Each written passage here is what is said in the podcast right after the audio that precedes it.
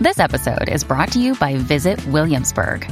In Williamsburg, Virginia, there's never too much of a good thing. Whether you're a foodie, a golfer, a history buff, a shopaholic, an outdoor enthusiast, or a thrill seeker, you'll find what you came for here and more. So ask yourself, what is it you want? Discover Williamsburg and plan your trip at visitwilliamsburg.com.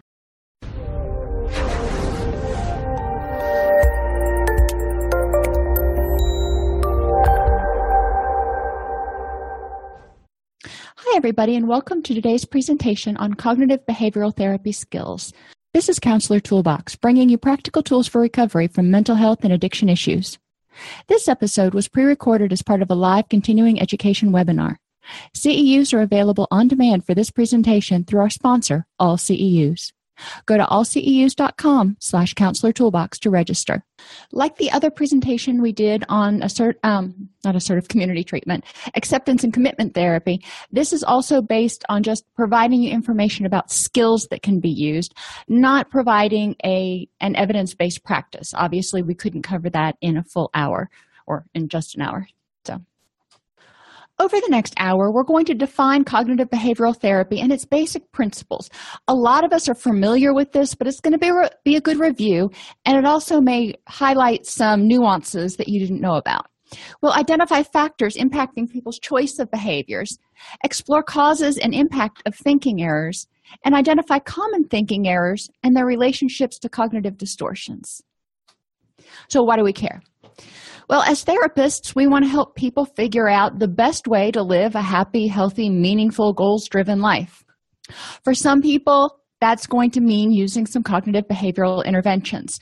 Um, that can be in addition to mindfulness, that can be um, in addition to a lot of other things. But it's important to help people understand that the way we believe things to be, the way we interpret things, is going to affect our reactions. So, for example, think about a situation you know you've walked into and maybe you walked into it with a small child. And it was a different situation. It was a new situation but you know it was no big deal.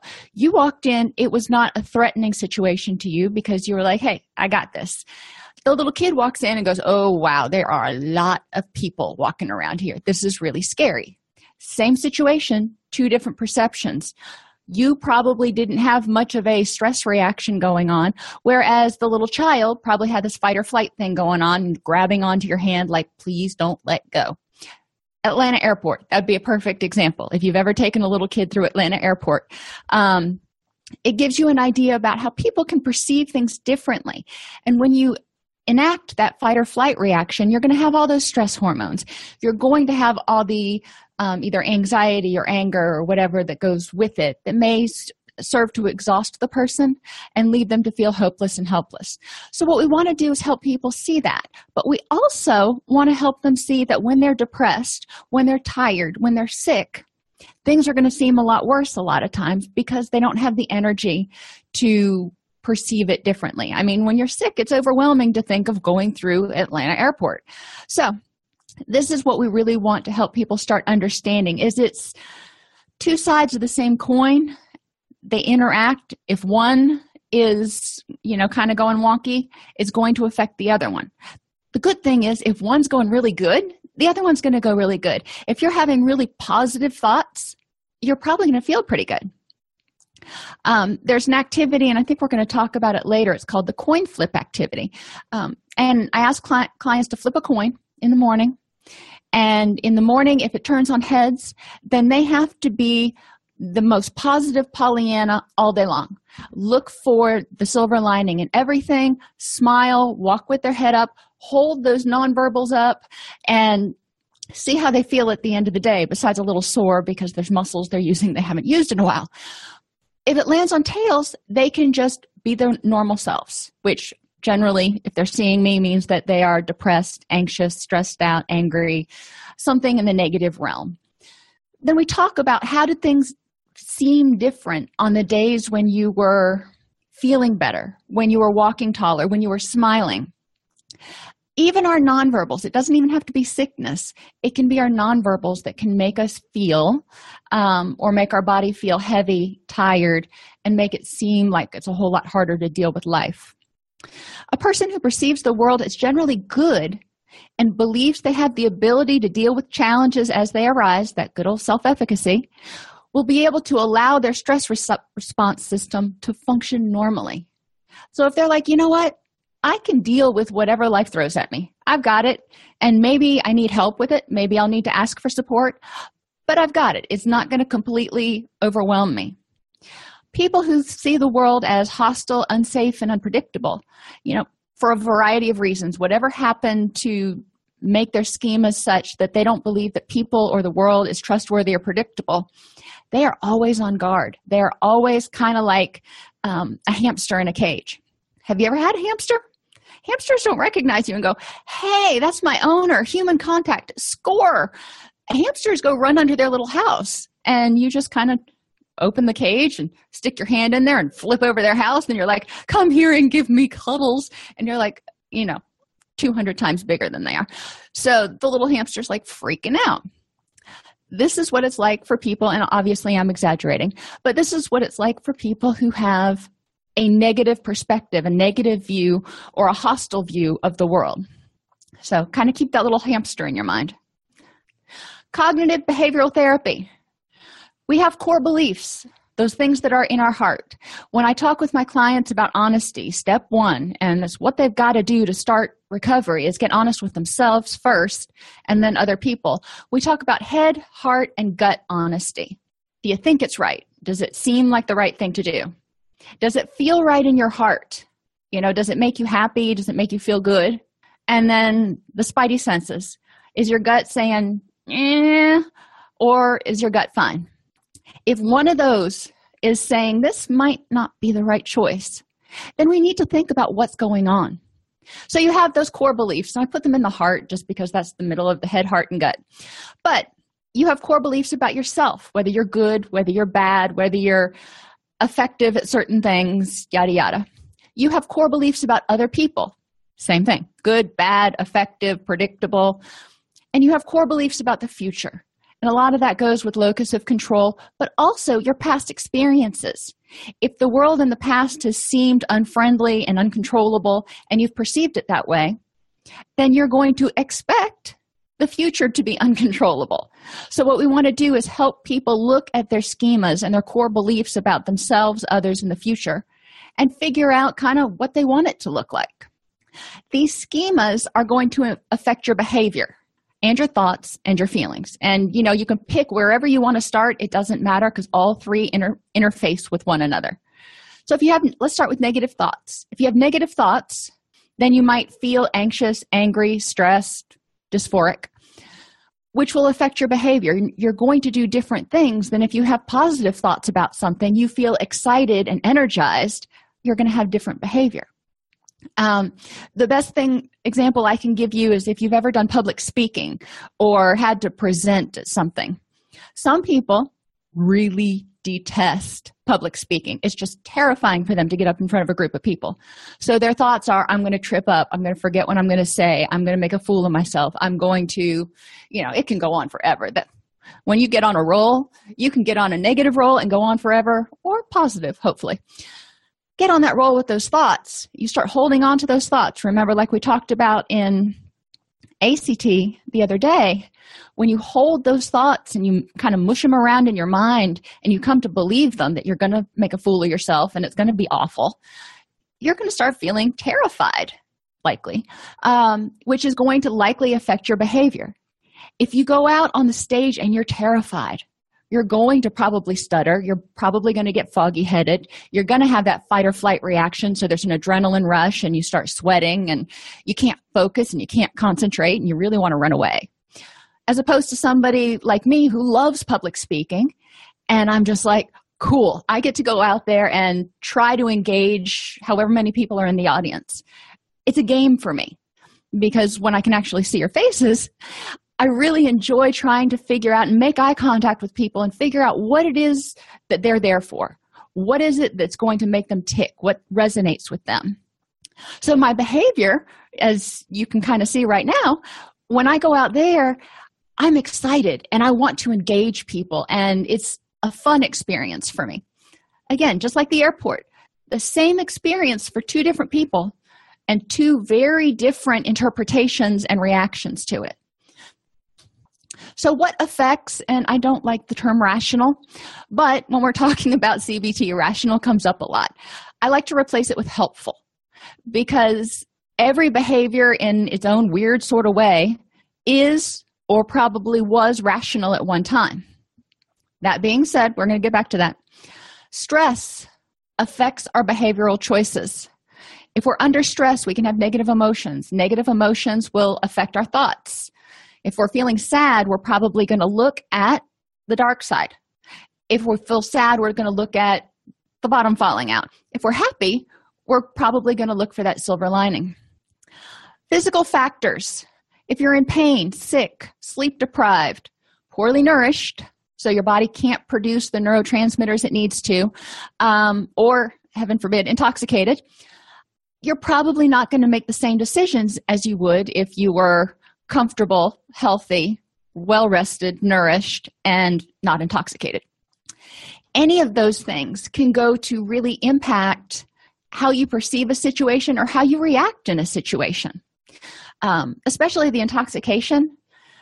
Whereas in your non intoxicated state, in your sober state, you may think that you want to do something, but then you've got that filter that goes, Really? No, that's not a good idea in an intoxicated state or even in a manic state if you're you know if you, if you have somebody with bipolar that filter kind of goes away. So the behaviors that someone may normally not do because they have a rational filter that goes you know punching this guy out's probably not the best idea right now that filter goes away. Uh, when you're sleep deprived you're less generally people are less patient. Generally people don't have as much of a filter. Um, think about watch your children if you have children or your grandchildren or um, even yourself. I know myself when I'm sleepy, I am giddy as all get out. And things I wouldn't normally say because they're, you know, stupid, I'll just come out and say anyway. And my kids just roll their eyes. They're like, Mom, you're overtired. Go to, go to bed. Uh, but that's okay you know i'm okay with that in that situation. Now if i acted that way at work it would be a worse thing.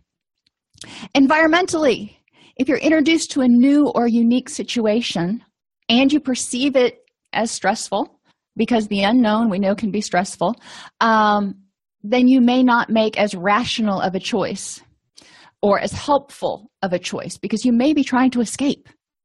Same thing as exposure to unpreferable situations and i was tr- struggling for a word here but unpreferable is the best i could come up with. We all prefer si- certain situations. Some people like i said would rather do just about anything than get up in front of a lecture hall of 150 people and talk. Um, but if they have to do it then they're going to be under stress which may affect how they do things. So we want people to understand that their perception and their feelings is affected by a lot of other things, not just, you know, an emotion here or a particular memory. There's a lot that goes into it. And social. If peers or family convey irrational thoughts as necessary standards for social acceptance, people may tend to cling more to, the, to those unhelpful thoughts and unhelpful behaviors. You know, in CBT, they say irrational because quote nobody wants to associate with those people. You know who are those people and why can't we associate with them? Um, there are a lot of things if you think back think high school. You know high school's pretty rough. If we're going to talk about um, having irrational thoughts and cognitions if you have to be part of this particular group in order to be accepted you have to do this you have to do that. But do you? Do you really so, those kinds of um, all or nothing statements are cognitive distortions. And while they may have served a purpose in some way, shape, or form in the past, we need to encourage our clients to take a look at them now and go, are they still helpful ways of thinking? Is it still helpful for me to think that I am only successful if I live in a million dollar house in a gated community and do this, that, and the other? Or can i be can i define success a different way or do i define success a different way? And lack of supportive peers to buffer stress. So we have those peers that cause stress by talking about the have tos and categorizing and lots of attributions. But then there's also having not having somebody to go you know does this make any sense? Because sometimes we are our own worst enemies. And if we go to a friend and we go you know this is what i'm thinking and i think i have to do this in order to be acceptable in order to be loved or or you know whatever the case may be. You're, most people are not going to use those exact phrases. A good friend is probably going to listen and go yeah you're right or no no that's way off. So supportive peers are essential to reminding us to consciously regularly check in with our cognitions to make sure that they are helpful and rational so, a note about irrationality, and this is mine, this is not from CBT. The origins of most beliefs were rational and helpful given the information the person had at the time and their cognitive development, their ability to process that information. So, concepts and schemas and core beliefs that people formed when they were five are probably going to be very egocentric. You know, the kid, the person is going to feel like everybody sees it my way because this is how I see it, you know, just like a five year old does. A five year old doesn't think, well, you know, let me take Johnny's perspective. No, he assumes that Johnny sees it the same way. So it's going to be egocentric. It's probably going to be focused on only one aspect of the situation because small children can't focus on multiple aspects. And it's probably going to be dichotomous. It's all or nothing. Mommy loves me, mommy hates me. And it could be personalized you know everything a lot of kids think that everything has to do with them. So if something happens something bad happens many times children will take it personally or be afraid it's going to happen to them again. You know if hurricane katrina hurricane andrew those sorts of things you know we saw a lot of trauma in children and they developed very um, real fears about thunderstorms and about hurricane season and if you've watched, Florida hasn't had a notable hurricane in years now.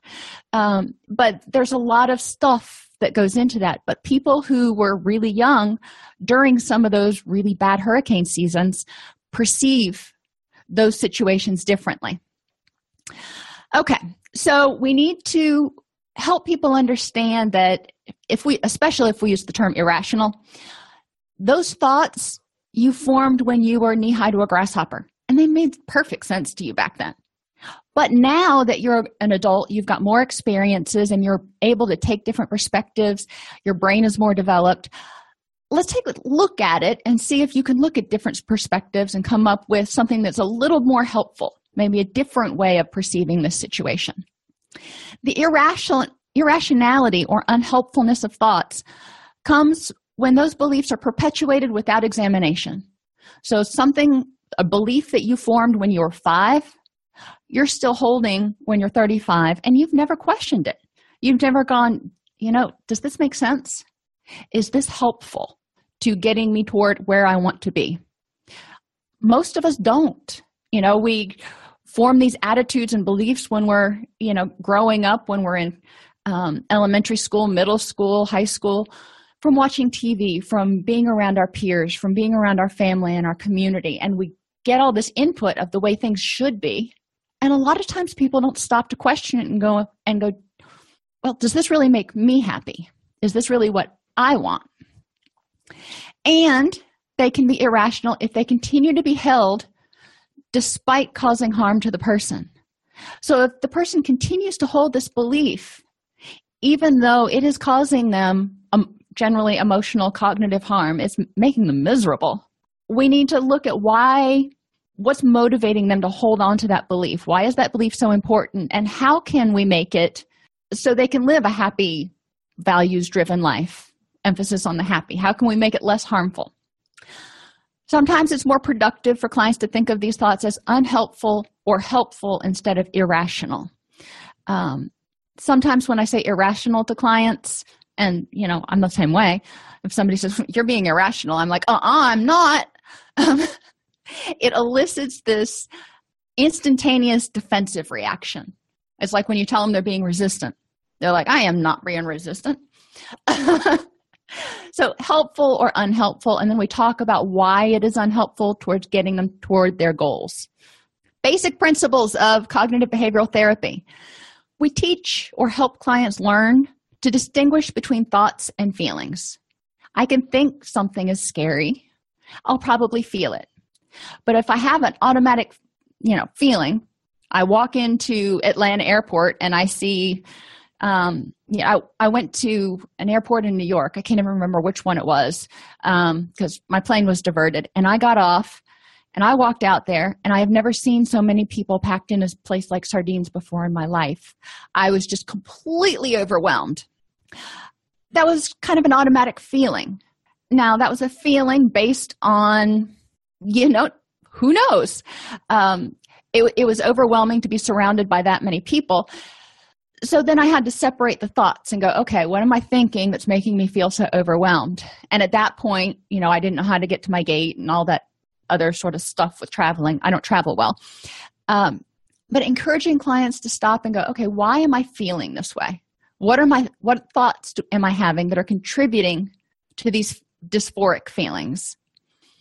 CBT helps people become aware of the ways in which thoughts can influence feelings in ways that are sometimes not helpful we have hecklers in our gallery the automatic tapes that we play thing memories that we have whatever you want to call them that when you try something when you are just going through daily life you hear these voices in the back of your head and obviously not real voices but that are saying you're never going to make this or if you would have just blah blah blah then you'd be a better person helping clients become aware of those thoughts and how they're negatively influencing their feelings and keeping them kind of stuck is a huge part of CBT. We help them learn about thoughts that seem to occur automatically without even realizing how they may affect emotions. Again, those thoughts from the hecklers, they're saying, You're not good enough, you're not smart enough, and nobody's going to like you. Where did that come from? And do you believe it? You know, may- maybe it came from somebody when you were in high school so was that a valid was that a valid source maybe it came from somebody yesterday on facebook was that a valid source taking in those thoughts and then figuring out is this something i'm going to hold because it makes me happy or is this something that i've got to deal with because i'm having a negative reaction constructively evaluate whether these automatic thoughts and assumptions are accurate or perhaps biased the other thing to remember is a lot of our clients, not all of them, but a lot of them, hold themselves to a standard that's like up here. And they hold everybody else to a standard that's down here. So they are a failure if they don't achieve this. But everybody else is successful as long as they achieve this. Um, so encouraging them to take a look at how accurate and biased or unbiased are the thoughts and like i said they may be their own thoughts they may be telling themselves these things evaluate whether the current reactions are helpful and a good use of energy or unhelpful and a waste of energy that could be used to move toward those people and things important not impotent important to the person. Road rage. You're in the car. You're driving. Somebody cuts you off. Okay. Natural reaction. Fight or flight reaction. You're just like ah slam on the brakes do whatever you got to do. Aversive maneuvers. You're good. So you could let it go at that point and go ooh got lucky on that one and keep driving. Most people not all but most they found that 80% of drivers have reported incidences of road rage which is a really high number but most people will start getting all fired up and irritated and grumpy and angry and just rageful and so my question would be I hear that, and I hear that it made you angry. In retrospect, did screaming at the person as you pass them at 60 miles an hour in your car with the windows rolled up really do any good? Did it do any good at all? What else could you have done with that energy if you wouldn't have expended it all? Um, yesterday, we had to wait for the vet to come by. And my daughter just completely wore herself out worrying about when when the vet was going to get there what he was going to say about her donkeys and was beside herself so by the time it got to evening and it was time for her to go to her martial arts class she didn't have the energy to go she's like i'm wiped out. I just I want to go to bed. Uh, in retrospect, we're looking back and saying, okay, now tell me what it was that you were so stressed out about, and let's talk about whether that was a realistic and helpful line of thought to perseverate on all day long, and what could you have done differently? Because she didn't bother to mention any of that to me yesterday. And then develop the skills to notice, interrupt, and correct these biased thoughts independently. Causes of these thinking errors information processing shortcuts. When we form schemas and we encounter a situation that reminds us of something in the past, like when I go to my grandmother's house, I have a schema, I have a belief system, I have, you know, stuff that I know about my grandmother's house. So when I go to my grandmother's house, it's kind of a shortcut to know what to expect when I walk in, um, how to behave, how to do different things, and it helps me plan and predict. If you're using outdated or dichotomous all or nothing schemas, uh, it may cause thinking errors because you may be now incorrectly processing current events. Mental noise. Some of us have it, a lot of us have it, not everybody. Think about trying to focus and study for a final exam in the middle of a really busy sports bar. Okay? This is a cause of thinking error. You're going to miss important things. You're not going to be able to focus. You're not going to necessarily attend to the correct things because there's just so much else going on. Your attention is drawn in 17 different directions. And or the brain's limited information processing capacity due to age. We talked about that before. Young kids think all or nothing. They think dichotomously, egocentrically. Um, middle school aged kids and older start developing the ability for abstract thinking by the time we get older you know as as adults theoretically we're able to you know think pretty well think pretty clinically about um, different events. But if we're in crisis when someone is in crisis and it could be like what we think of clinically as crisis or it could be they're just completely overwhelmed and burned out and have been burning the candle at both ends for three months, they're not going to process information quite as well. They're not going to take in all this stuff because they're just like shell shocked. Have you ever seen teachers in the hallway of like an elementary school? Oh, at the end of the second nine weeks, they just kind of stand there with this blank look on their face. They're not processing as much as they were the first day of school. Um, and you know god love them they have a lot to deal with. But it's important for us to help our clients understand that there are some times that they are going to have to really stop and focus write things down so they can remember or they can make decisions a little more clearly. My guess is most of us have times in our life where we've been able to think through complex problems um, but then there are other times where you just can't keep it all in your head and you've got to put it on a whiteboard. Or maybe that's just me. We want clients to understand that they are not broken, they're not faulty. They're doing the best they can with the tools they have and the knowledge they have. And our job is to help them see where some of this might have gone a little awry. Other causes of thinking errors, emotional motivations. I feel bad, therefore, whatever I'm thinking must be bad. If I'm scared, that means whatever's coming on the other end of the phone is bad news. Moral motivations. I did it because it was the right thing to do. And that can be an excuse for doing wrong behaviors as well. Um, it can also be, you know, you can argue on the moral one. Social influence. Well, everyone else is doing it, so it must not be bad. Say that again. A lot of times, and, and this is where um, the frames approach in motivational interviewing really is really helpful. F stands for feedback about the reality of what's going on. Is everybody really doing it? Let's look at statistics you know not subjective information. Let's look at objective information. So the impact of these thinking errors it makes people want to fight or flee. When they get upset and we use upset as kind of this all-encompassing garbage term Emotionally, they get depressed or anxious. We don't want to feel that way. Anxiety and anger are flee or fight, fight or flee. Um, it's our body saying there's a threat, you got to do something. Depression is your body going, uh, i give up i just i don't i don't even have the energy to do it anymore behaviorally some people withdraw they shut down we all know people when they get frustrated when they get overwhelmed when they start feeling hopeless or helpless they just kind of withdraw from everything and everyone. Addictions numb that out so they don't have to feel the dysphoria. Sleeping problems and changes. When we start being on that constant fight or flight hyper vigilant sort of thing going on the body is always sort of turned on which means you're not going to sleep as well. Then the circadian rhythms get messed up which starts causing exhaustion and lethargy and then everything seems harder because you're sleep deprived and then you start thinking more negatively and more hopelessly. You see where this is going it's a downward spiral. And eating changes.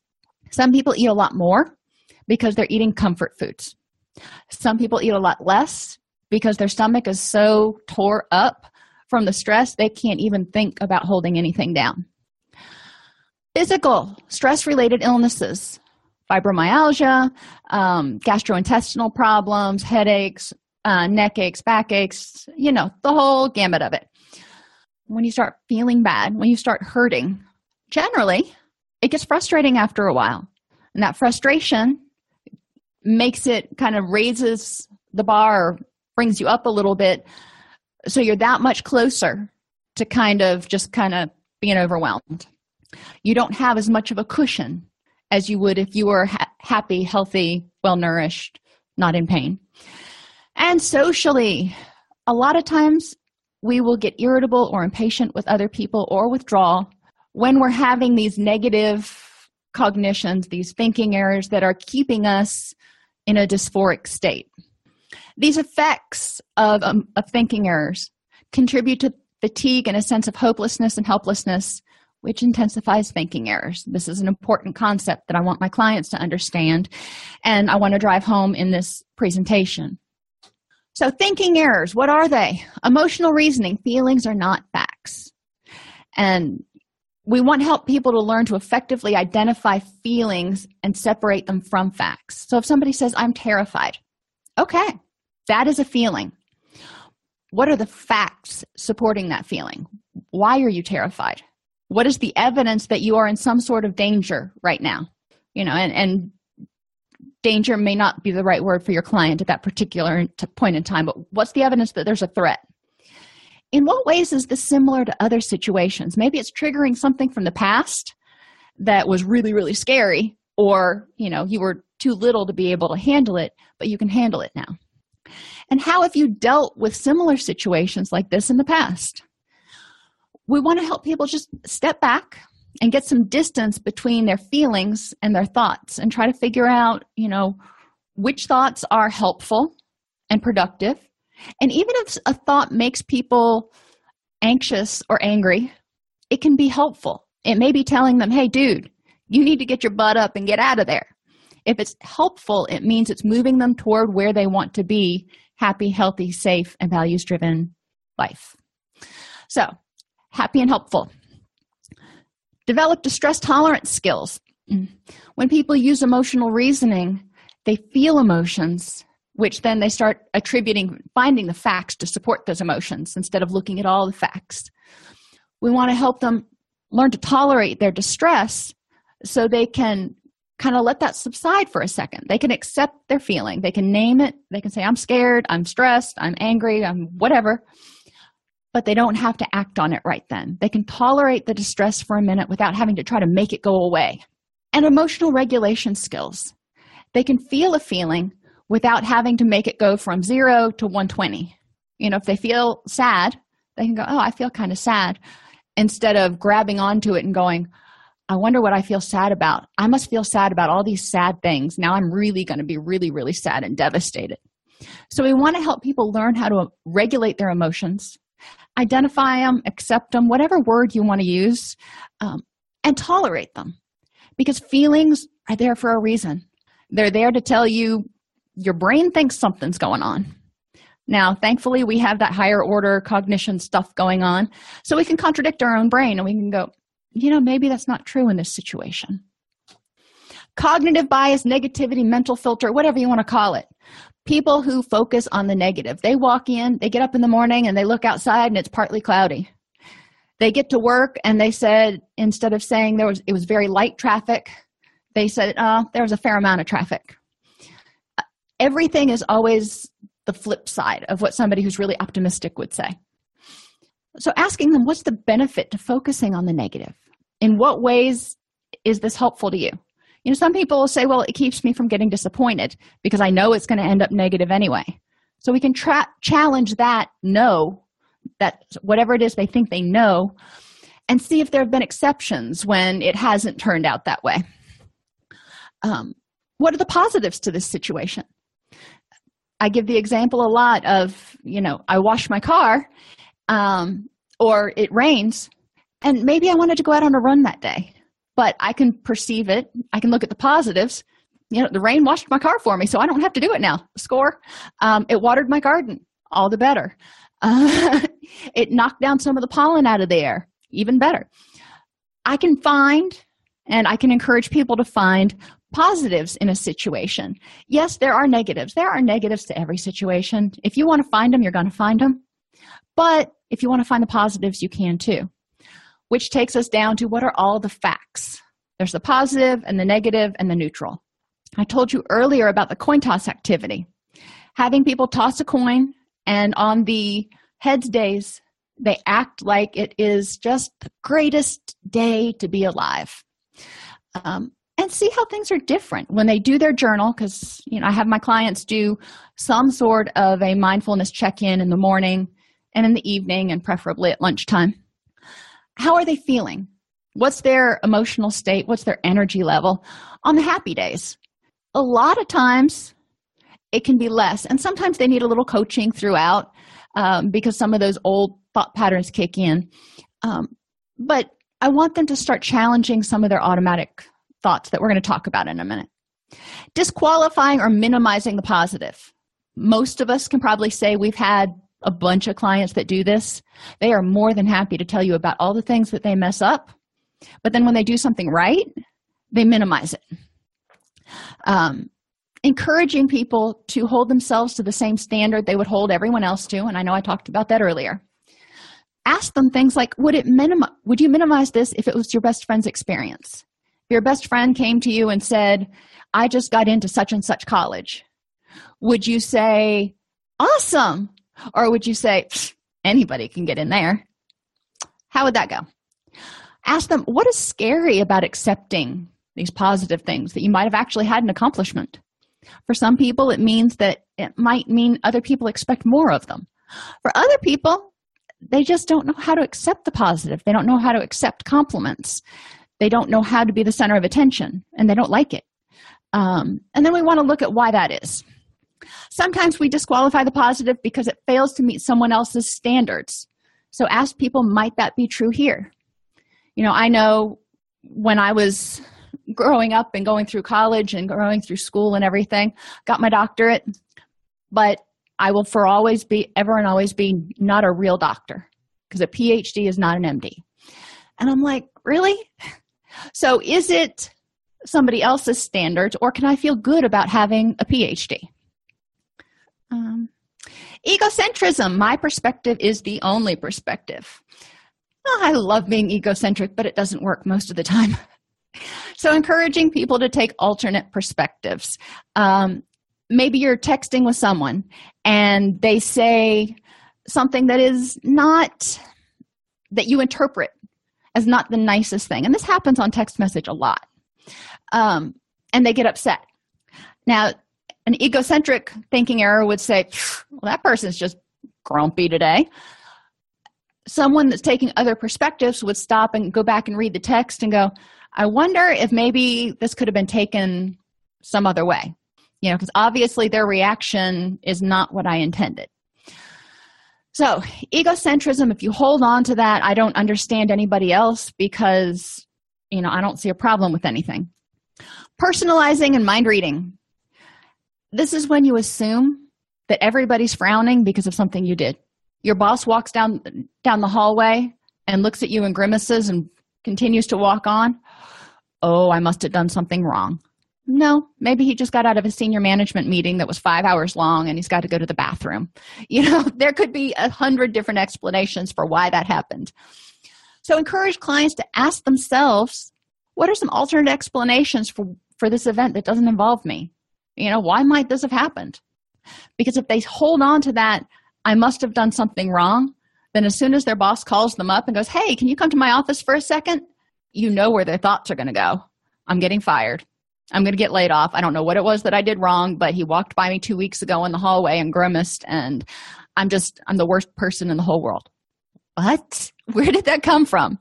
So encouraging people to not necessarily assume they know what's going on in someone else's mind and not automatically attributing every person's negative behavior to something they did. How often and then ask them how often is has it really been about you? You know think about the last 10 times you've taken something personally. How many how many of those 10 times has it really been about something you did versus something with the other person? Then the availability heuristic remembering what's most prominent in your mind. So asking clients what are the facts? Um, uh, the most obvious one that we talk about is plane crashes. You know it is way dangerous to fly on a plane because you hear about all those plane crashes. Well yeah you hear about the few plane crashes but you don't hear about the 20,000 every day that land safely. So you remember it and it seems more dangerous because that's what is in your mind. That's what is available to you. That's what you've based your thought processes on because maybe you didn't know that 20,000 planes or more fly and land just perfectly every day. This can also be true with people remembering what's most prominent in your mind. Sometimes um, and this can be very very true in domestically violent relationships. If somebody falls in love with someone and that person is just the greatest person since sliced bread for the first four months. And then the cycle starts. And there's this little tiny sliver of the honeymoon period after the battering cycle. And the person's like that's the person i fell in love with. That's what i remember. And they try to focus on that. That's most prominent in their mind. And they ignore the rest of the stuff. So we need to encourage people to really look objectively at the facts magnification. Are you confusing high and low probability outcomes? What are the chances that this is going to happen? How many clients have we worked with that have gone to the doctor and gotten a physical or gotten a test run and then the doctor had to call them back and this could be true for, for you too uh, and the doctor had to call them back two or three days later when the test came back from the lab and that whole three days they were just in a panic because they were afraid that they were going to get some terminal diagnosis. So thinking about high and low probability outcomes. Another instance or example of magnification is somebody that thinks this is the end of the world whatever it was. Um, i think i've told you before my little story about um, uh, tripping when i was walking down the hall at work and falling. And yeah it was embarrassing. My folders went everywhere and uh, yeah but in the big scheme of things will it matter that much from now you know are people going to think oh she is such a clutch she must be a ditz too no I mean, they may have thought that at that time. I don't know. But, you know, in six months, nobody's going to remember. And then ask them in the past when something like this has happened, when you've had to get a test done and you've had to wait on results, or if you've done something that was embarrassing and you didn't think, you, you thought everybody was going to remember it forever. How did you tolerate it? How did you learn to deal with it? Building on those strengths that they already have. All or nothing thinking errors. These are things like love versus hate. I love them or I hate them. It's all or nothing. She does this all the time, or she never does it.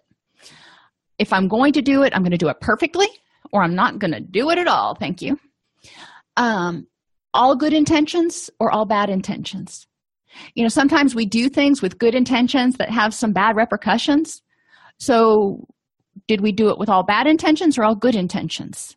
And the answer is neither. Most of the time, Life is kind of in that middle ground gray area. Encouraging clients to look and find examples where something hasn't been one of the poles. When have they done something that they're proud of that wasn't perfect? Or when, again, when has somebody else done something that they were proud of that wasn't perfect? Um, remembering that with the availability heuristic, remembering how often something really happens, how long it's been since you've seen that behavior. And remember that sometimes good times are amazing, but how frequent are they compared with the bad times? Another thinking error is a belief in a just world or a fallacy of fairness. I just ask clients identify four good people you know who've had bad things happen. And in, in reality, we all have bad things happen. Good people do, bad people do, in between people do. Attributional errors, and this is a pet of mine, you know, um, labeling yourself, not a behavior. So global versus specific. And I am stupid versus I'm stupid at math. I don't have good math skills. Um, it's not about me, it's about my skills. I can change skills. Stable. I am and I always will be, will be versus it's something I can change. It's something I can learn. Internal. It's about me as a person versus a, it's about a skill deficit or something I could learn or change. Um, and there's, you know, lots of information on um, attributions out there on the internet if if you need a refresher on it but we find that a lot of people who have dysphoria have negative global stable internal attributions. So questions for clients. Remember that beliefs equal thoughts and facts plus personal interpretation. Another way of saying it is reality is 10% um, or perception is 10% reality and uh, 90% interpretation. So, what are the facts for and against my belief? Is the belief based on facts or feelings? Does the belief focus on one aspect or the whole situation? Does the belief seem to use any thinking errors? What are alternate explanations? What would you tell your child or best friend if they had this belief? How would you want someone to tell what would you want someone to tell you about this belief? So if you're telling somebody about this, what are you hoping they're going to say in return? And finally, how is this belief moving you toward what and who is important to you, or moving you away from what or who is important to you? Now, they can do a worksheet and have all of these, or you can pick one or two of these questions that are most salient for your clients that they can have kind of at, the, at their fingertips. So as they're going through the day, and something happens, they can ask themselves, okay, what's an alternate explanation? Or, you know, whatever it is that's salient for that client. Irrational thoughts. How do these thoughts impact the client's emotions, health, relationships, and perceptions of the world? You know, this is what we want to ask them. How, how is this thought impacting you globally? How may have this thought have been helpful in the past? Where did it come from? How does it make sense from when you formed it in the past? when you're dealing with it, ask the person if the thought is bringing you closer to those that are important. Are there any examples of this thought or belief not being true? And how can the statement be made less global, less all encompassing? So it's about a specific incident, a specific situation, um, less stable, which means you can change it, and less internal, which means it's not about who you are as a person, but maybe something that you do or a skill that you have. So, we're going to go through some of these thoughts real quickly here. Mistakes are never acceptable, and if I make one, it means that I'm incompetent. Well, never is kind of stable, um, and I am incompetent is kind of global. Uh, that's also that extreme all or nothing thinking. So, you can see where these cognitive distortions end up leading to unhelpful beliefs. When somebody disagrees with me, it's a personal attack. Well, there's personalization if I ever heard it before. Maybe it's not about you. Maybe they're having a bad day and you just happen to be the unlucky target. Um, or maybe they're disagreeing with you because they have a different point of view and it's not a personal attack, it's just their point of view. If someone criticizes or rejects me, there must be something wrong with me. Personalization, all or nothing thinking, global, stable, and internal. Something wrong with me as a person. To feel good about myself, others must approve of me. Now, this is one we've talked about external validation before, and we can't control other people. Um, so, to feel good about yourself, how can you do that besides having necessarily requiring other people to approve of you? To be content in life, I must be liked by all people. Wow, I've never met anybody who's liked by all people. I've never even met anybody who's been hated by all people. But it's important to help clients see how this is really dramatic to say all people. And in order for them to be content, then everybody has to like them. I mean, I like to be liked, but if everybody doesn't like me, you know, that's pretty understandable. My true value as an individual depends on what others think of me. I would really challenge this one. This is, all, you know, also very personal, internal. Um, I would challenge people to look at it and say, so your child's value as an individual depends on what other people think of him or her? Most people would say no. Um, but it's a perspective thing. Nothing ever turns out the way you want it to. Okay, all or nothing thinking, and probably availability heuristic. If something bad just happened, then they may be focusing on that, which causes them to focus on all the other bad things in the past that have happened, not focus on that as, okay, you know, bad thing happened, but look at all these good things. I won't try anything new unless I will be good at it. This fear of failure, fear of rejection, just really paralyzes a lot of people um, when they get stuck with that thinking error that they have to be perfect.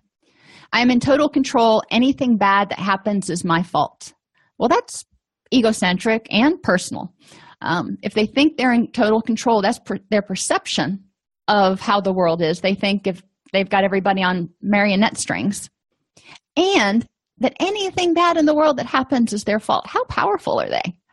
Um, i feel happy about uh, if i feel happy about life something will go wrong. It happens sometimes but let's look at times when you've been happy that something hasn't gone wrong. You know let's get rid of that all or nothing thinking. It's not my fault my life didn't go the way i wanted. Could be true but it seems like that's making you unhappy so what do we do about that if i'm not in an intimate relationship i'm totally alone. You know again that's pretty extreme. I'm either in an intimate relationship or i am alone and a loner and you know it's just me and my 17 cats which follows with there's no gray area. So encouraging people to really look at what these beliefs are saying is important. Thoughts impacts behaviors and emotional and physical reactions. Emotional and physical reactions impact thoughts and interpretations of events. So if you do something and you and it's pleasurable and you have a great physical reaction, you know, let's take bungee jumping or skydiving. If you go out there and it's scary, but you do it and you're just like, whoa, what a rush your interpretation of that is probably going to be good, which means you'll probably do it again if you go out there and it's just the most horrible experience you've ever had, you're probably not going to do it again. And your interpretation of it is going to be not good, which is going to make it hard to understand why other people would do it. Irrational thinking patterns are often caused by cognitive distortions. So let's just look back at some of those because there's a lot fewer cognitive distortions or general ways of thinking about the world than there are thinking errors because there's lots and lots of thinking errors. Cognitive distortions are often schemas which were formed based on faulty, inaccurate, or immature knowledge or understanding. And by identifying the thoughts, the hecklers, you know, the automatic tapes that are maintaining our unhappiness, the person can choose whether to accept those thoughts or change them.